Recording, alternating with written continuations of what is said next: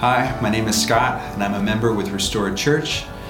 If you're new, we want to welcome you and thank you for tuning in. We believe the church is not an event, but a family you belong to. So we would love the opportunity to connect with you. If you want to learn more about our church, or if we can help you in any way, please visit our website, www.restoredtemecula.church, and click on Contact. We also have a mobile app with resources including our Sunday messages, information about upcoming events, and other ways to connect. You can download our app on the Apple or Android app stores. With all that said, we hope you enjoyed the message. I love you guys. All right.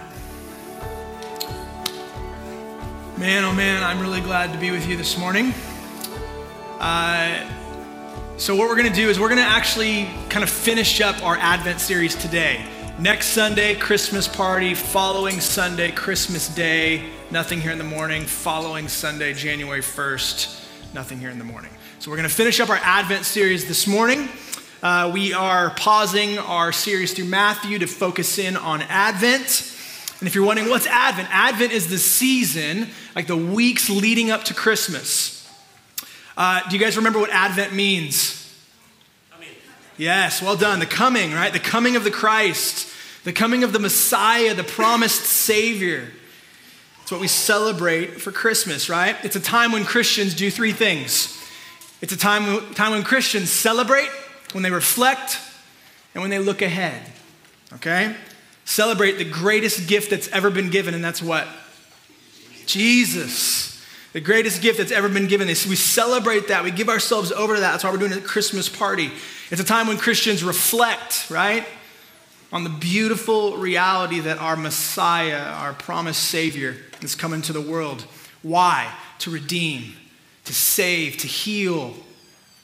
It's also a time when Christians look ahead to the second advent, the second coming, when Jesus returns to right every single wrong, when, when sin and Satan and death will be no more and all of creation will be the way that God intended to be. Two weeks ago, we kicked off our Advent series. Here's some review for you. We talked about the gift of faith, how it's like a seed, it's like a flame. If, if you don't protect it and you neglect it, it's, it's not going to turn out well. Last week, we talked about uh, Advent from Mary's perspective. So, the coming of Jesus through his mother Mary's perspective. Now, this morning is kind of, it's going to be like a part two to last Sunday's message because we're going to kind of we're going to look at Advent from Joseph's perspective. Who was Joseph? Joseph was uh, Jesus' stepdad. Okay, really quickly. Uh, stepdads in the room. There are several of you. I just want to take a moment. Uh, those of you that are uh, fathering non biological kids, what an incredibly noble assignment.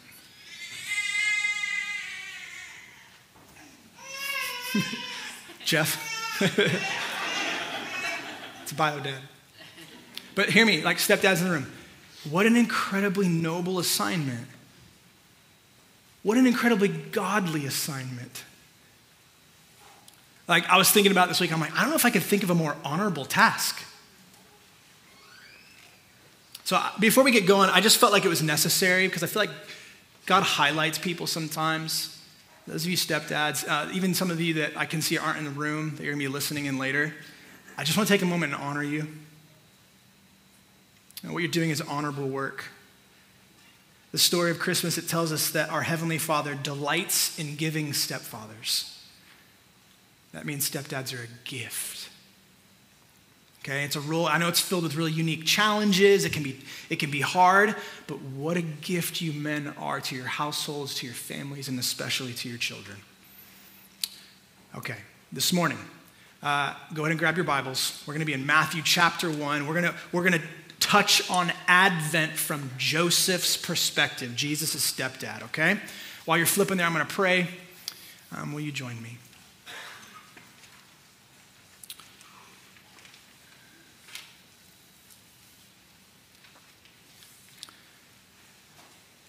Father, thank you for your goodness to us, for your grace, for your mercy, for your kindness, and for your seemingly unending patience. I pray, Holy Spirit, that you would um, help us see Jesus more clearly this morning. Help us see the kingdom of heaven more clearly this morning. Help us to understand more about how you operate and what you're up to, not just in general, but with us as individuals, us as a church family, us as a people in this place, in this time.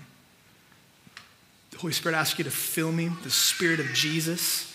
Uh, my desire is to, I don't want to get in the way of anything that you want to do through your word. And so, would you help me to serve and love the way that Jesus would? serve and love these amazing and precious, wonderful people. Thank you that you love us, Jesus, and thank you that nothing changes that. We love you. We're gathered in your name, and we pray these things in your name. And all God's people said, Amen. All right, so for this message, we're going to kind of we're going to dive in on these four dreams that you're going to see. Joseph has four dreams, and these four dreams can actually teach us quite a bit. Uh, and so, what I want to do is I'm going to read here, starting in verse uh, 18. Okay, I got a lot of scripture to cover, so bear with me. But as we go through these four dreams, I want you to kind of keep an eye out for them. So when they pop up, turn your listening ears on, okay? So, Matthew chapter 18, or sorry, chapter 1, starting in verse 18. It says this The birth of Jesus Christ came about this way. After his mother Mary had been, had been engaged to Joseph, it was discovered before they came together that she was pregnant from the Holy Spirit. So her husband, Joseph, being a righteous man and not wanting to disgrace her publicly, decided to divorce, to divorce her secretly. Verse 20. But after he had considered these things, an angel of the Lord appeared to him in a dream, underline in a dream, saying, Joseph, son of David, don't be afraid to take Mary as your wife, because what has been conceived in her is from the Holy Spirit. She will give birth to a son, and you are to name him Jesus, because he will save his people from their sins. That name Jesus, it means God saves, Yahweh saves. Verse 22. Now, all this took place to fulfill what was spoken by the Lord through the prophet. Here's a prophecy See, the virgin will become pregnant and give birth to a son, and they will name him Emmanuel, which is translated God is with us. That's why we sung that song this morning. Verse 24 When Joseph woke up from that dream, he did as the Lord as the Lord's angel had commanded him. He married her, but did not have sexual relations with her until she gave birth to a son, and he named him Jesus. All right, I want to pause here for a second. So, what I want to do is I kind of want to just recap this because I want you to get the picture. It's really, really important, okay? So, you have Joseph, right? He's engaged to be married to Mary, all right? So, those of you guys that have gone through an engagement season and maybe even uh, got married afterwards, hopefully, uh, you know that's a really exciting time. It's kind of like you're like anxious, but you're excited, and there's planning, and there's like dreaming, and there's all these different things. Now, I read you guys a quote from a theologian last week that I want to revisit this week because I want us to contextualize what this season of life would have been like for this specific couple. That whole engagement season, very different than like modern day America. Okay, let me read you this quote. If you guys could throw that quote up there for me. Thanks, Sam. Uh, this should sound familiar if you were here last week, but get the picture here. This engagement time, this betrothal time. Says this quote, in Jewish practice, girls were usually engaged at the age of 12 or 13 and married at the end of a one year betrothal period. The betrothal, arranged by the parents, was a more, listen to this, was a more binding legal arrangement than a modern engagement. Only death or divorce could sever the contract, and the couple could be referred to as husband and wife. So they're not married yet, but they're still referred to as husband and wife. It's that serious.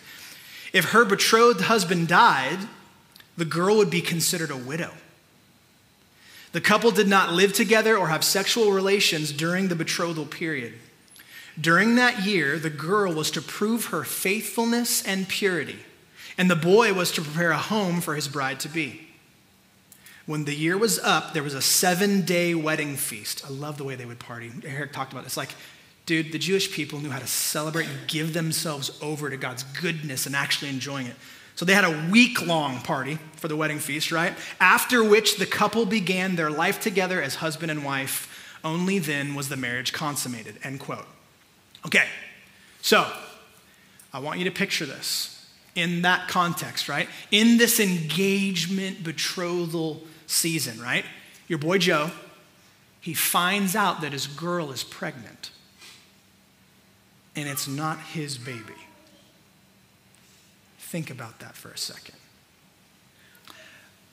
I don't want us to like cruise through this. I want us to like personalize and humanize the scriptures. I think it's important, okay? Put yourself in Joseph's shoes. Fellas in the room, how would you react? Like, what would you do? It says that Joseph made a decision, right? It said he decided, quote, he decided to divorce her quietly because he didn't want to disgrace her publicly. Listen, there's some profound integrity at work here, okay? I like to think that I would reply, like, and respond with like grace and humility and patience and integrity like that. I don't think I would. I'm just being candid with you, okay? All right, and then Joseph has a dream. Dream number one. Did you catch it? Dream number one, right? The angel shows up, and what's he say? He goes, Joseph, don't be afraid to what? To marry Mary. Okay? And he goes, You know that baby? That baby, is, it's not what you think, Joseph. That baby's been conceived by God. That baby is the Messiah. That baby is the Christ. That baby is the promised Savior that the Jewish people have been waiting a really, really long time for. That baby, name that baby Jesus because God saves his people from his sins.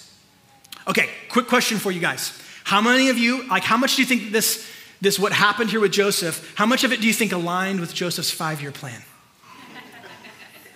like, obviously, not at all, right? This is the season when, like, Joseph's gonna be trying to find a place to live. He's gonna be like securing all the, like getting his family settled. He's gonna, he's gonna like try to grow the carpentry business. He's gonna save up some money, right? Like, how many of you know God has a way of interrupting our plans, huh?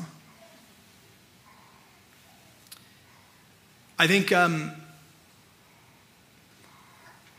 man, oh man, I feel like I look back on my life, guys, in the last, since I've been a Christian, I don't know, 20 ish years. God has interrupted my plans so many times. I think maybe the most profound one in 2012, we literally had just uh, had Amelia, our eldest, and we were in the process of relocating from this valley to LA. Uh, for a, a, new ministry assignment. I had been, I had been in, in full time uh, vocational ministry for about six years at, at, the time. And we had this plan that was unfolding that was seemingly like exciting and cool. We were going to move to LA and uh, like I said, a new ministry assignment. And I'll keep it short, but many of you guys know the story. God interrupted our plans, and He gave us a different assignment. And that assignment was to move to San Diego, no job, no money, no nothing, to help plant what would become uh, the very first restored church. And I remember that season, I remember him giving us, legitimately giving us so much trust and faith and certainty that what he was doing was actually like him giving us guidance and direction.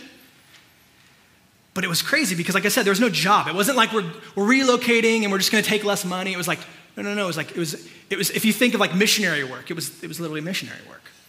And you might think, like, oh, cool, what, a, what a, what a, what a, what a difficult uh, assignment to be sent to San Diego, California, where the weather is, you know, Anchorman, right? It's the same thing every day.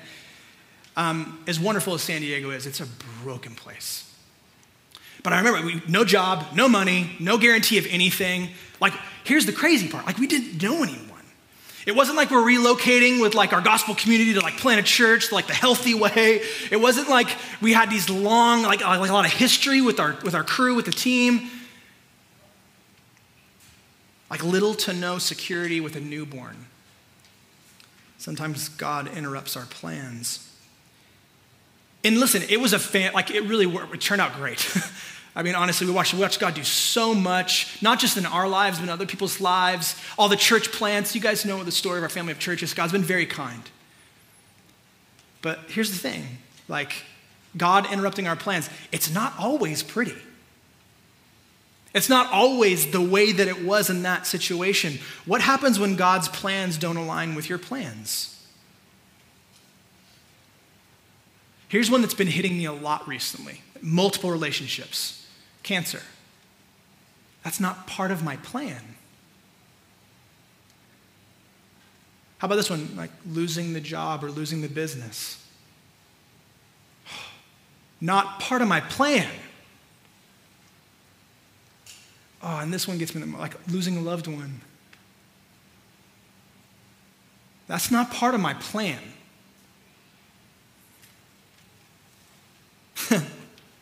2020 and 2021 and all that COVID, like, not part of my plan. Listen, can we just like rewind? I know no one wants to go back. Can we just rewind for a second of how crazy that was? Like, do okay, so our church, we're two years in as a church plant. We have so much momentum in that season. Like, and if you know anything about church planting, it's like almost all momentum. Like, if you don't have momentum, the fact that any church exists for more than a week is a miracle, let alone a church plant. Why? Because Satan's real, your flesh is strong. Like, there's all these things that are trying to destroy God's bride, okay? And we're in this season, two years in, we're very, like, the church is fragile, guys, just so you know. Not like our church, the church. It really is. Now, I'm not, I'm not, I'm not uh, slamming God by any means. I'm not throwing shade at God. No, God is the keeper, author, perfecter of our faith. Don't hear what I'm not saying. But I'm saying that we have agency, okay? Now, listen, we're in this season, so much momentum, COVID hits, and everything grinds to a halt. Dude, I can't even tell you this. You guys know, we've talked about this a bit. The stress, the uncertainty, the struggle, the frustration, the, all the things. Not part of my plan, man.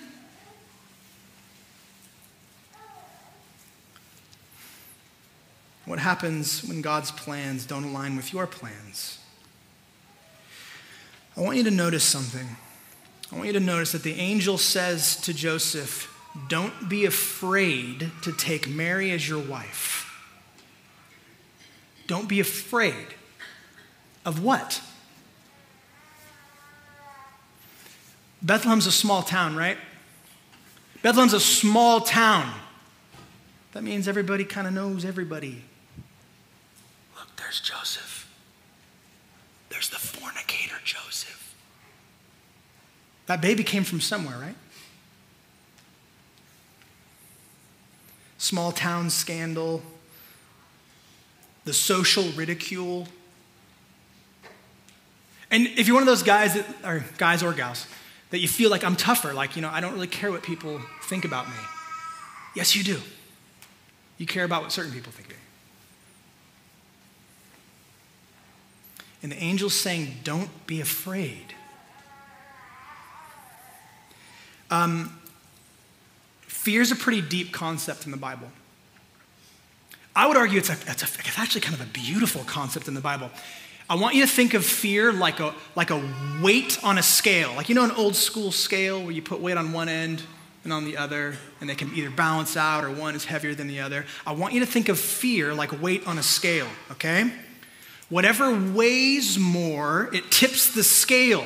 So, so the more weight, the greater the influence on you. And hear me, like fears, it's not always a negative thing. Uh, horror films and different things, like, you know, kind of culture has kind of conditioned us to think of fear as almost exclusively negative. It, it's really not. I want to I wanna give you an example here.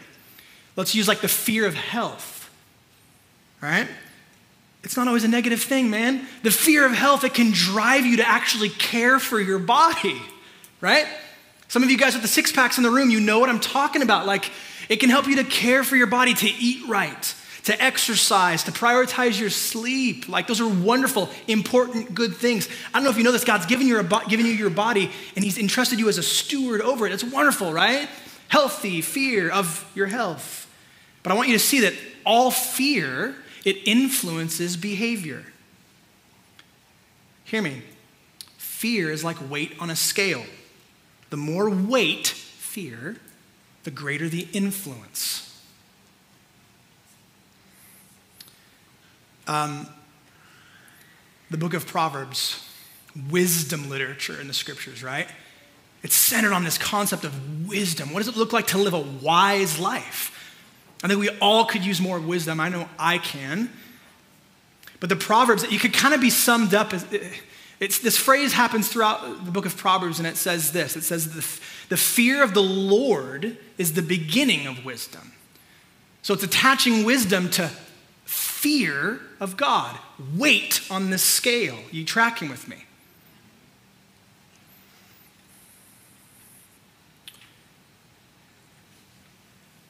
Fear is like weight on a scale. The more weight, the greater the influence. Here's the thing problems start to arise when other things weigh more than God. And we've all, we've all seen this in our lives, right? When things weigh more than God on that scale, doesn't mean he has zero weight, but when things weigh more than God on that scale, the Bible calls that idolatry.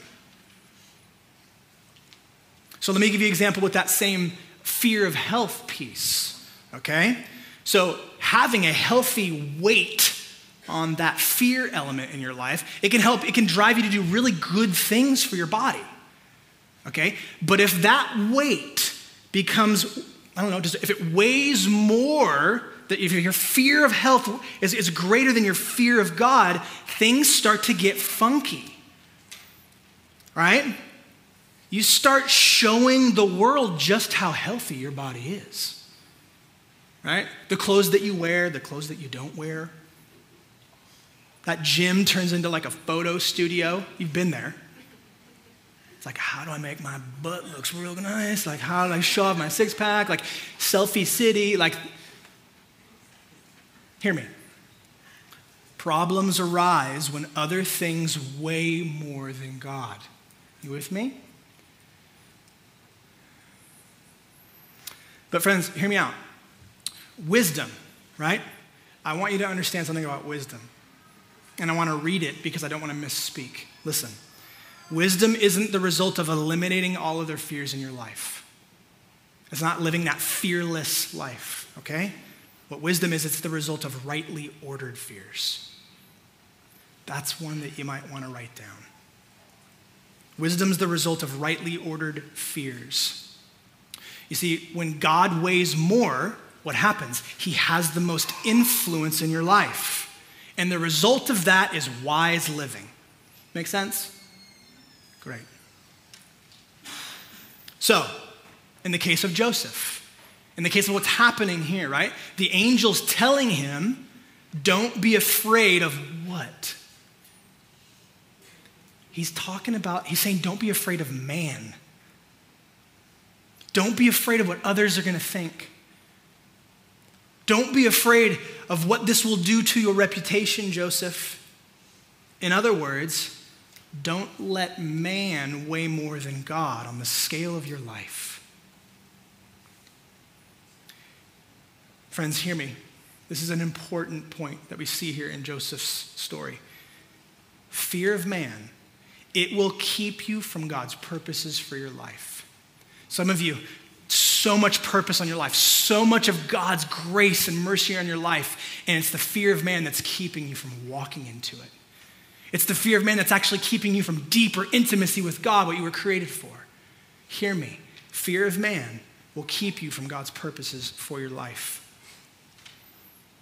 And I love, I mean, we're not, we're not here to celebrate Joseph. We're here to celebrate Jesus, but we can learn some things here. Joseph, he makes a choice in this moment, this first dream, right? And what is it? It's to fear God more than fearing man. How do we know that? Look back at verse 24. It says this When Joseph woke up, he did as the Lord's angel had commanded him. God had more weight on the scale of Joseph's life. Therefore, God had the most influence on his life. And how did that play out? Through his actions, through his behavior. Question for you pastorally. Let's not just keep this about Joseph. Let's, let's try to apply this to our life.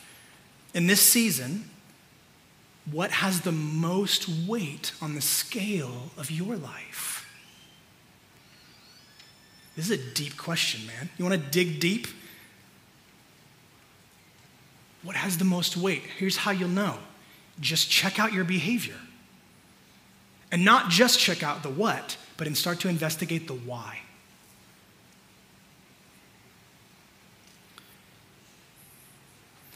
Fear of man will keep you from God's purposes for your life. All right, let's keep rolling. Let's pick back up in uh, Matthew 2, verse 1.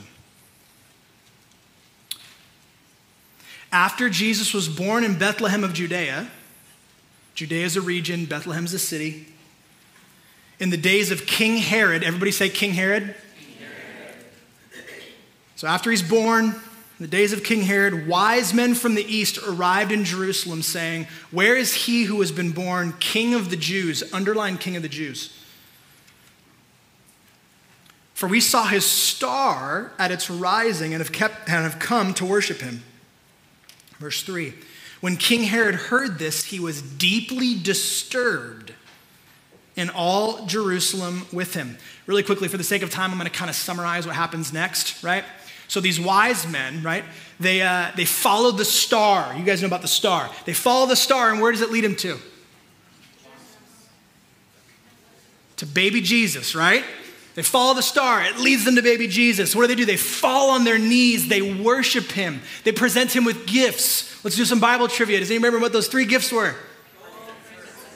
The things that we remember like gold, frankincense, and myrrh. Yeah, so they give him these gifts. They're falling on their knees. They're worshiping him. And then what happens in the scripture is God warns these wise men, coincidentally enough, in a dream, not to go back to King Herod. So what happens is they return to their own country. They don't go back to King Herod. Let's pick up here in verse 13 of chapter 2. After they were gone, the they is the wise men, an angel of the Lord appeared to Joseph in a dream, here's dream number two, saying, Get up, take the child and his mother, flee to Egypt, and stay there until I tell you. For Herod is about to search for the child to kill him. Why would Herod want to kill the child? Verse 14 So he got up, took the child and his mother during the night, that's Joseph, and escaped to Egypt. He stayed there until Herod's death so that what was spoken by the Lord through the prophet might be fulfilled. And that is this Out of Egypt I called my son. Again, just to kind of, for time's sake, I want to paraphrase what happens next. What happens next is that King Herod, he gives orders to kill all the boys in and around Bethlehem two years or younger. What a guy. Dream number two. Did you catch it? God speaks to Joseph through the dream. He says, Flee to Egypt and stay there until I tell you. Now, listen, God instructs Joseph to do two really uncomfortable things here, okay? I want you to keep something in mind. Again, personalize this. This is a brand new family dad, mom, baby, right? stepdad, mom, baby. Brand new family. So typically, this is going to be a time of like nesting, right? You're to paint the nursery, you're to get the crib ready, you're to do all these things. That nursery, you're to dial it in. You're to take time off of work. You're to be trying to work on that sleep training so you can actually get some sleep. Cassie Logue, where you at? I see you, girl. The Lord sees you.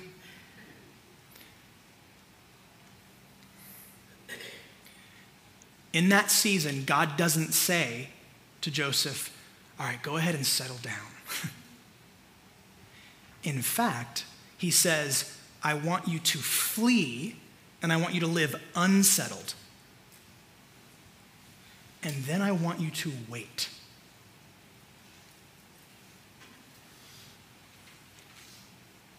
Wait is a four letter word. Like in our culture, we hate to wait. That'll preach. We hate to wait. Like, we hate to wait, man.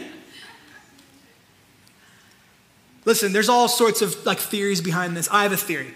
I believe that we hate to wait because we don't see the purpose in it.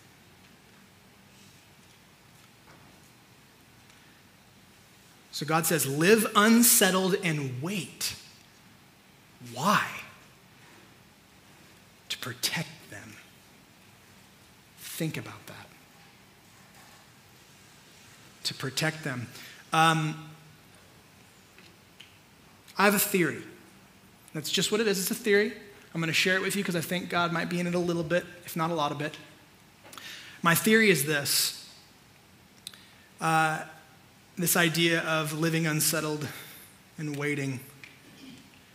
My theory is that God used COVID to do something similar with his church.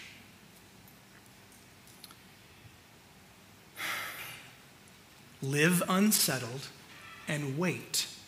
Why? Protection. Uh, friends, over the last, uh, the past, I don't know, at least two decades, the church, especially in the West, and I don't, don't want to throw shade, there's really wonderful things that the church has done in the West, but there's also some really um, unwise things. But in the last couple decades, the church, especially in the West, has, has been in significant danger. What do I mean? I mean that the church has been in danger because their focus, and this is so easy for us to slip into. Can I just speak personally? We're in the suburbs of Southern California. Okay? But the church in the West, the focus over the last several decades has kind of has kind of become entertainment and, and, and consumerism and comfort. Do you want to know what all three of those things have in common? Entertainment, consumerism, comfort. All three of those put man at the center of the church instead of God. And hear me, man. When man has more weight on the scales of life than God does, the church is in danger. The church is in danger of what? Great question. Of idolatry. We just talked about this. Of disordered fears. Friends, do you know what idolatry leads to if repentance doesn't take place? Like, you know what repentance is? Repentance is I'm walking this way, it's sinful, I'm rejecting or rebelling God, I'm not doing things this way. Repentance is a changing of the mind and turning the other way. So, repentance is more than acknowledgement. Repentance is more than just I'm sorry. Repentance is I'm stopping. Does this make sense? Guys, do you know what idolatry leads to if repentance doesn't take place? Forget about my words. Let's look at Jesus' words. Uh, in Revelation chapter 3, Jesus, he's writing a letter to different churches, and he writes a letter to the church in Laodicea, okay? Ancient city. Jesus says this heavy words, brace yourself. Revelation chapter 3, starting in verse 15, Jesus says this to these Christians, to the church in Laodicea. He says this I know your works that you are neither cold nor hot. I wish that you were cold or hot. So, because you are lukewarm and neither hot nor cold, I'm going to vomit you out of my mouth. For you say, I'm rich, I've become wealthy and need nothing, and you don't realize that you are wretched, pitiful, poor, blind, and naked. I advise you to buy from me gold refined in the fire so that you may be rich, white clothes so that you may be dressed and your shameful nakedness not, ex- not be exposed, an ointment to spread on your eyes so that you may see. As many as I love, I rebuke and discipline. God actually rebukes and disciplines those he loves. So be zealous and what? Repent. Verse 20 See, I stand at the door and knock. If anyone hears my voice and opens the door, I will come into him and eat with him and he with me. Friends, Jesus likens unrepentant idolatry to lukewarmness. And hear me the lukewarm church in the West has been in danger of drifting more and more into idolatry disordered fears. And hear me unrepentant idolatry, it leads to being vomited out of Jesus' mouth. His words Live unsettled and wait. Why? For your protection. I personally, this is my personal belief, it's a theory, okay? I believe God used COVID to protect his church from drifting more and more and more into lukewarmness that ultimately leads to what?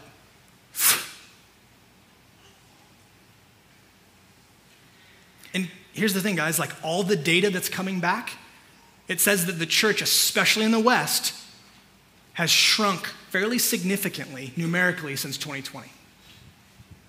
All right?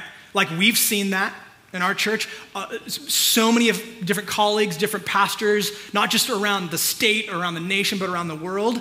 The, the, the, the data point that seems to be consistent across the board, which is really kind of shocking, because usually you'd have higher numbers here, lower numbers here. But the data number that seems to be consistent across the board is one third is no longer there. That's what happened with us. A third of our church is not here since COVID. They've, they've gone. Some to move, some to different things. I, I'm not saying that it's all a total departure from Jesus. But what I am saying is that this is true across the board. But here's my point. Even though the church in the West has gotten sm- smaller it's also gotten stronger. Why? Because the lukewarmness isn't as lukewarm. It gets hotter. Sometimes, hear me, sometimes God will unsettle you and he will make you wait. Why? In order to protect you, in order to protect your soul. All right, let's keep moving. Verse 19 in chapter 2. Herod's about to die. Well, he just died. Okay, so that's setting the stage. Verse 19 After King Herod died, an angel of the Lord appeared in a dream, dream number three, to Joseph in Egypt. So Joseph's in Egypt with Mary and baby Jesus. He, fl- he fled, right? Dream number three. The Lord appears to him in a dream. Verse 20 saying this Get up, take the child and his mother, and go to the land of Israel because those who intended to kill the child are dead. So he got up, took the child and his mother, and entered the land of Israel. Okay? Dream number three the waiting is over. Hip, hip, hooray. No one likes to wait. This is great. The waiting is over. Go back to Israel. Okay, I want to keep reading because cuz dream uh, three and dream four connected. Verse 22. But when he heard that Archelaus was ruling over Judea in place of his father Herod, he was afraid to go there. Archelaus, King Herod's son, now he's the king, now he's ruling over Judea, right? Dad wanted to did not want this new king of the Jews to be born. So Joseph's like afraid to go back to where he came from because Archelaus is now ruling over Jerusalem. And then being warned in a dream, here's dream number 4. He, Joseph, withdrew to the region of Galilee. Then he went and settled in a town called Nazareth to fulfill what was spoken through the prophets that he would be called a Nazarene. Okay, second time in our passage that it refers to Joseph's fear. Okay? And it said he was afraid to go back. He was afraid. Oh, that's a word. Some of you, you I, that's not, I can't say, spend too much time there. You're afraid to go back, and that's where God's leading you, okay? You're afraid to go back. Will you guys show the birth of Jesus slide for me? Okay, so I don't know if you can really see it. It's kind of small. I'm, cl- I'm notorious for the tiny slides, aren't I? Um, so here's Bethlehem in Judea. Judea is a region, Bethlehem's a city, right? Jesus is born here. And then what's the dream? Flee to Egypt because King Herod's trying to kill Jesus. So they flee down to Egypt. This is really far, okay? This is really far. They're in Jesus. And then the final dream go back to Judea, go back to Israel, and make your way to Galilee, Nazareth, right? Nazareth's in Galilee, so a region just north of Judea. Here's the thing for them to go from Egypt all the way up to, to Nazareth, what do they have to go through? They got to go through the danger zone, man. It's like Top Gun. It's the highway. That was good. It's the highway to the danger zone, man. Like, you got to pass through the danger zone of Judea. So Joseph knows that. Like we don't pick that up right away when we read it. Joseph knows. He's like, that's unsafe, Lord. Archelaus is King Herod's son. He's going to take us out. We hate to wait, right? You know what we love? We love to be safe. Whew. We orient our lives around safety. Like I would go as far as to say, some of us worship safety. We ascribe the most worth in life to safety. But hear me. Since when? Since when has the Christian life ever been safe? You could call it a lot of things. But no one reading the scriptures ever goes, oh, that's safe. Friends, if you're looking to Christianity to help promote a safe and comfortable lifestyle, just hear me. Uh, uh, in, in all humility, like you're setting yourself up for massive disappointment. Massive disappointment. I think that's partially why we saw such an exodus from the church in 2020 and 2021. I digress. Man, Christianity is not safe. Following, following Jesus is not safe, man. Just let me, like, like in love, can we just talk candidly? Jesus is worth your entire life. He's worth it all. It's not safe, though. Following Jesus is about dying to self. It's about serving and loving God and other sinful people. How? In the same way that God has loved you and served you. It's costly, man. The Christian life, following in the way of Jesus, obeying God, trusting Him. That's what faith is, is trust, acting in trust, right? It's costly. It's costly, but hear me, you will always gain more than what it costs you. You will always gain more than what it costs you. Sometimes God's way can be scary. What do I mean? Uh, I want to use three examples here. The first one is confessing sin. Sometimes God's ways can be scary. Scripture's clear, man. Confess your sin. Get it out of the darkness into the light so that you can receive freedom and forgiveness and grace and mercy and healing, deep inner healing.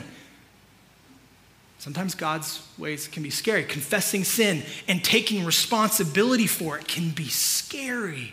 Why? What if people lose respect for me, man? What if they find out that I'm a sinner?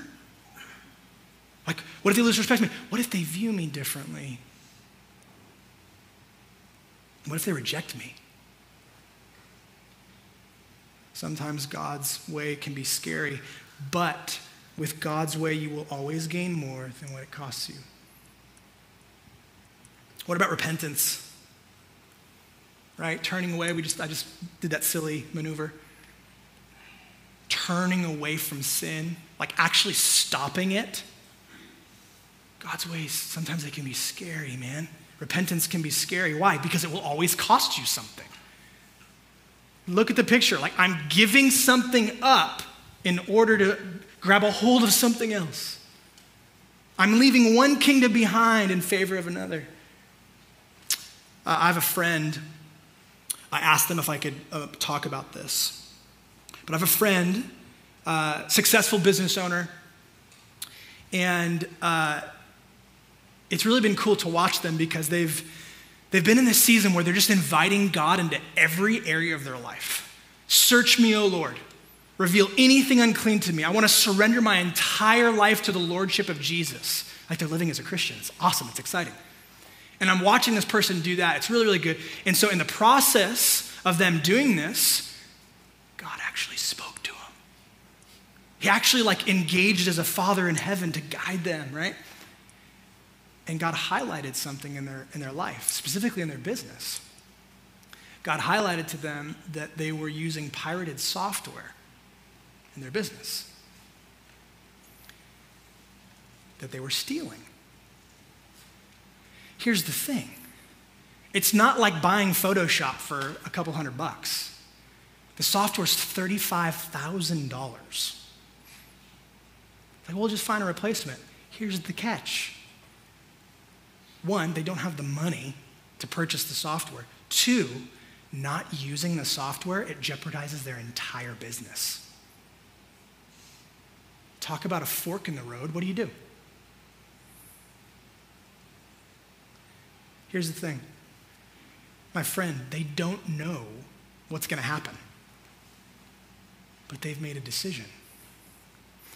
They've made a decision that following Jesus is worth more. Repentance. Friends, sometimes God's way, it can be scary, but with God's way, you will, you will always gain more than what it costs you. One more for you generosity. Whew. Sometimes God's way can be scary. If you allow God to be the Lord over your finances, it can be really scary, okay? Because he will, he will tell you to do radical things, like give it away. People are already uncomfortable. They don't like when the church talks about money. The church, on paper, ought to be the most radically generous people in the world. God will, if, if you allow him to be the Lord of your wallet, whew, he will, he will invite you to do radical things like give it away. Just to be candid with you, my family, we have been on the receiving end of five figure financial gifts multiple times in our life. And you know what? We've also been on the receiving end of God saying, give that five figure gift away. But God, like, I, I'm a minister on a fixed budget. Like, you have any idea how long it, it takes to save up? Like, friends, sometimes God's way can be scary, but hear me.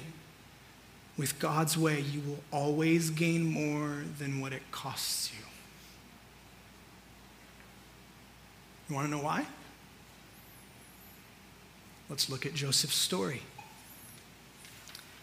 Here's why. Will you guys throw up that, uh, that map one more time? I want you to see it. Here's why. Because sometimes it's the scary route that leads to salvation.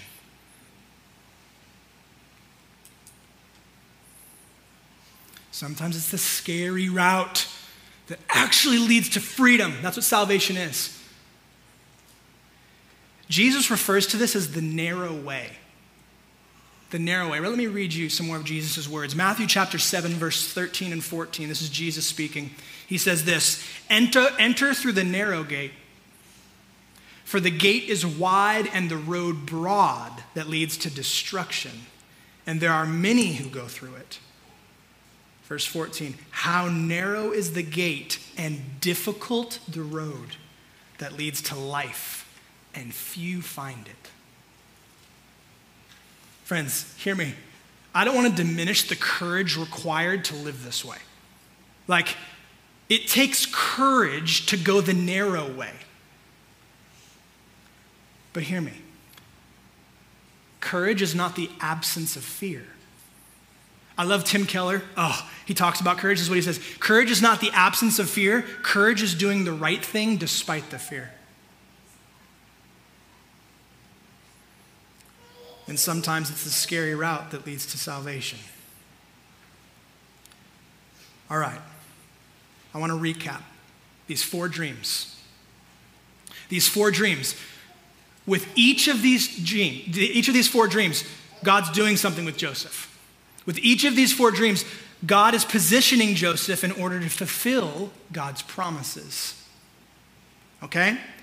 the promise to, to send the Messiah, the Christ, the Savior, the promised one, right? The promise uh, that, that, that Christ, that Messiah, would be born in Bethlehem. The promise that, that that Messiah would be called out of Egypt. The promise that that Messiah would be called a Nazarene, that they would be raised and they would be from Nazareth. Listen, God always keeps his promises. That's the cliche Advent preach, right? the cliche Christmas Advent message God always keeps his promises. But hear me. Joseph's dreams, the way that God speaks to him, engages with him, they tell us, even when we don't understand, even when we can't see the big picture, that God's faithful to keep his promises. It doesn't always happen in our timing, it doesn't always happen in our way. I would say it rarely happens in our timing, and it rarely happens in our way. But it doesn't change the fact he's faithful to keep his promises. So I want you to see God's positioning with each dream. He's positioning Joseph in order to fulfill God's promises. And the next thing I want you to see is that God gives Joseph, he only gives Joseph his next step. The first dream isn't like, here's what the next 10 years is going to look like. One step at a time. Right? Step number one, dream number one don't divorce Mary. Marry Mary. and then name that baby Jesus. That's it. Okay, what do I do? Like, my town's gonna reject me? Like, this is gonna be really intense, really unsettling. And then the second one, you thought that was unsettling, Joseph? Flee to Egypt and wait. Okay, what do I do when I get there? Crickets. Then the third dream comes. All right, waiting's over. Go back to Israel. Okay, Lord, but like it's the danger zone, man. Like this is unsafe. Fourth dream. Joseph, I want you to make your way through that danger zone to Nazareth. Hear me. Listen, you might not see the entire picture right now in your life. But the day is coming when you will. You will see the entire picture. You will look back and hear me. You will be in awe. You will be in awe of the masterful creativity, power, glory of God. His faithfulness, His wisdom, and His power. But as for now, the journey requires rightly ordered fears. It requires faith. All right, I'm going to close with this. I'm going to call the band up. Um, if you're on the prayer team this morning, would you make your way to the side of the room for us, please? We're doing great on time. You guys still with me? Great. Great.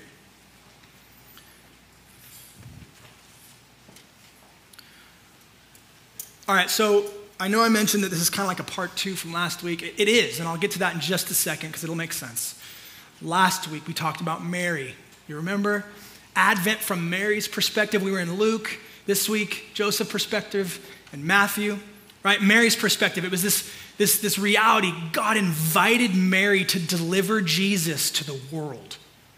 Right? And we talked about how God invites us to do the same thing right? And we talked about how it said that Mary was favored. You guys remember this? Mary was favored, and that word favor is the Greek word charis, which means grace. Used 154 times in the New Testament. The vast majority of times it's translated grace. So God's grace was on Mary's life to give birth to the Messiah. I don't know if you know this, but like a virgin birth is ridiculed socially. They don't know it was a virgin birth but uh, what I should say, like a, a, a, a, pregnancy out of wedlock, right? Just the social and the pain of childbirth. But it said she was favored. It said there was God's grace on her life. Sometimes grace is painful. We talked about this last week. Just because it's painful doesn't mean it's not grace. This week, Joseph's perspective, the stepdad. Another invitation. God invited Joseph to live with the fear of God instead of the fear of man and the fear of fill in the blank. He invited Joseph to have rightly ordered fears. He invited Joseph to live with wisdom and with courage. And I would argue that he invites us to do the same thing. Sometimes it's the scary route that leads to salvation, is it not? So here's the thing Mary and Joseph have something in common. I don't know if you caught what it was. But Mary and Joseph both said yes to God's invitation. They could have said no. They could have been like, pass. I got a lot going on. They said yes.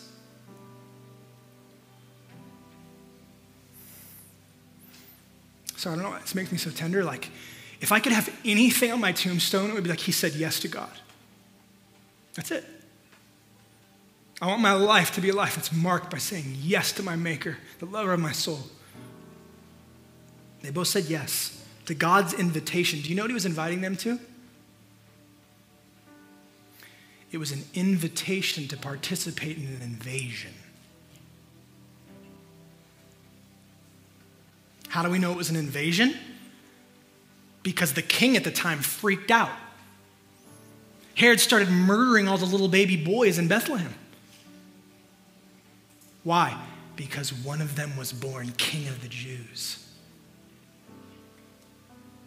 A rival kingdom with a rival king just rolled into town. That's an invasion. Friends, that's what, that's what Christmas is. The Advent, Christmas, it's, it's, an invasion story, man. Like the true king, the true king, the king of heaven, invading the earth. Friends, make no mistake. The king's agenda is to invade, man. To invade your schedule, to invade your job, to invade your wallet, your city, your neighborhood, your household, your marriage, your parenting. His agenda is to invade you.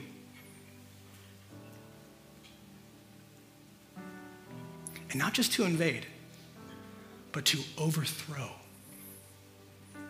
a new king on the throne a new way.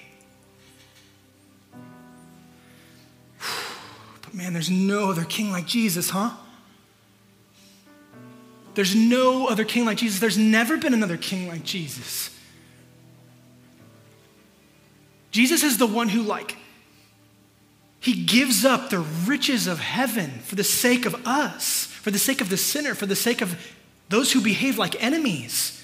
Name one other king in the history of the world that has treated his enemies with so much grace and mercy and love and forgiveness as Jesus. Every other king goes, You're an enemy? Off with your head. You know what Jesus says? You're an enemy? Off with mine. Why? To purchase you, to atone for your sin. Because the wages of sin is death, friends. There's no other king like him. King Jesus overthrows with grace and mercy and faithful love that endures no matter what. That's what he's like. First Advent, the king comes, it's an invasion, and he comes to save. He comes to live the perfect life that you and I could never live in our place as our substitute. And he doesn't stop there. He not only does he live the perfect life in our place, but then he goes and dies the death that you and I deserve. Again, in our place as our substitute. So he gives us forgiveness. He washes us clean, every sin, past, present, future, to anybody who would receive that forgiveness instead of reject it and rebel it, rebel against it. And he gives us, he justifies us. That means he clothes us in his perfection. That means we get his report card, he takes ours. The great exchange. There's no other king like Jesus. In the first advent, the king came to save. The second advent is different. The second advent, the king will return to judge. To those who are clothed in his righteousness, to those that say, You are my king, Jesus, oh, come with me into paradise. Here's the thing, guys the king will return to judge, and you and I, we won't be judged on our merit, man. We're not going to be judged on like our good works. I'm not as bad as him, or I'm not as bad as her. No, he's not going to judge us on our merit. He's not going to judge us on our works. He's going to judge us on whether Jesus is our king. Lord, not just Savior, but Lord. Whether or not we have rightly ordered fears whether on that scale he's the weightiest one. Whether or not God weighs more than anything else in our lives. I was praying for us this morning because, like, oh, this is a heavy one, Lord. But I felt like, again, it's his heart and his desire is to save. His heart and his desire is freedom, it's salvation, even if it's scary. And I really believe God wants to break lukewarmness off of some of us this morning. He wants to break lukewarmness off of you and replace it with a burning faith. Like a really strong, robust faith that can weather the storms of like uncomfortable circumstances, unsafe realities. Why? Because we have an eternity that's been purchased for us that no one can take away from us. So I was thinking about this. I'm like, what if this Christmas season, you and I, we, what if we embrace the invasion? Like, what if we put our pride aside? We actually put on humility, we're like, yeah, there's areas where I'm like resisting and rejecting Jesus. And instead of turning away from it, acting like it's not there, we actually humble ourselves and go, oh man, I need grace. I need forgiveness. And then we go to the giver of grace, who's like de- declared it with not just his words, but his actions, saying, come to me. Grace upon grace upon grace upon grace. And drink from the well. What if this Christmas season we embrace the invasion? the king. Friends, sometimes God's ways can be scary. But with God's way, you will, you will always gain more than what it costs you. Why? Because in the end, we get Him. We get Him. He's the prize, He's the greatest gift that's ever been given. He's for you. Oh, praise you, Jesus, that you're for me too. Let's pray.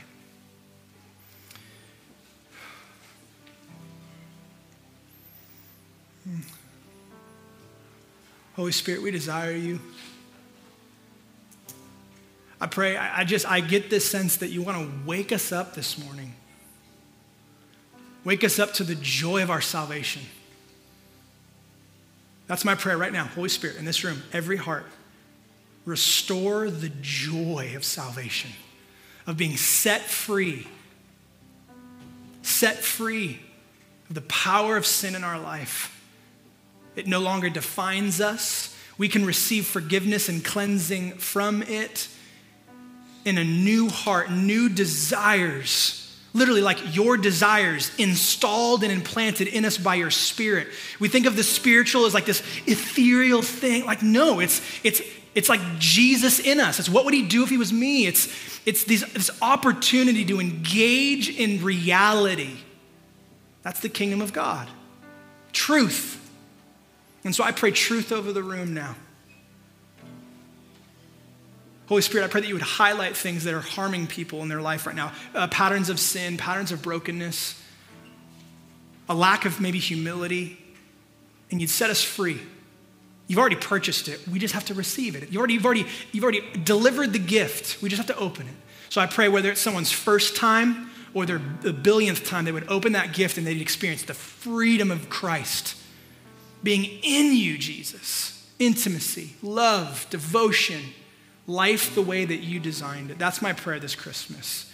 Would you invade us? Would you overthrow us? Would you be a conquering king? That's who you are. The promised Savior King. Save us, Jesus. Save us anew. We love you. We bless your name.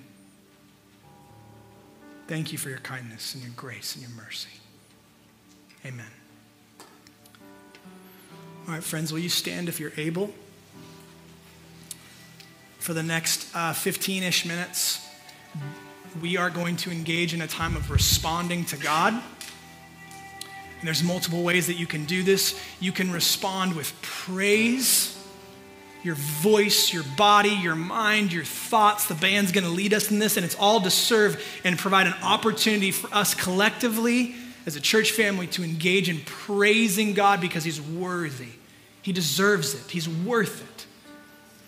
There's also trusted men and women off to the side. You'll see lanyards. They're there, they're made available to pray for you. So maybe God's stirring something up in you.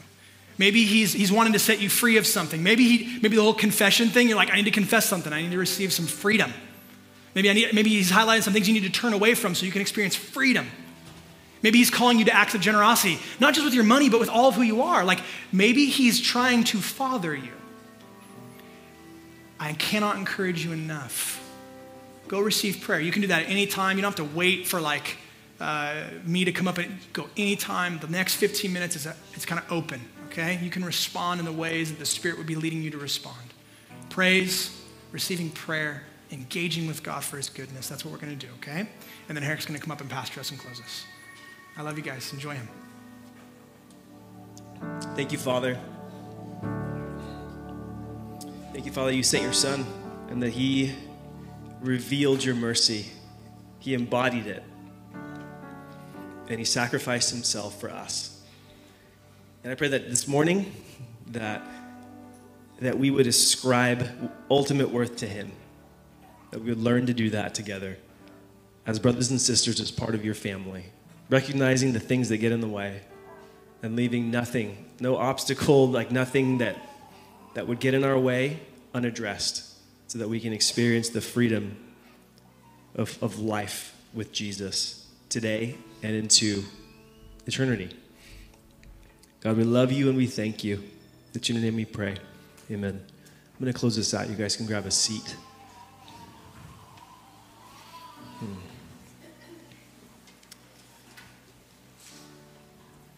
This is one of those messages, loads of notes. Maybe, maybe you're like that. Now imagine trying to distill it down to one thing. Here we go. You can't receive the crown of righteousness without receiving the crown of thorns. You cannot receive the crown of righteousness at the end of your life without receiving the crown of thorns today. Okay, we're done. Just kidding. Lisa, would you come up here? Is Lisa in the room? She's praying outside. Okay. Classic. Servant. Lisa, uh, she shared stuff with me and I wrote it down. Maybe I had a premonition that she would be out there praying.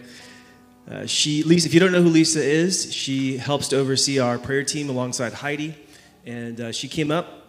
They were praying earlier today, and she came up and shared some things with me that she sensed were um, maybe on the Father's heart for our church community.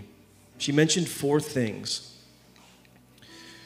And the big idea was think of it this way almost like God's already spoken about these things. It's just time to kind of listen.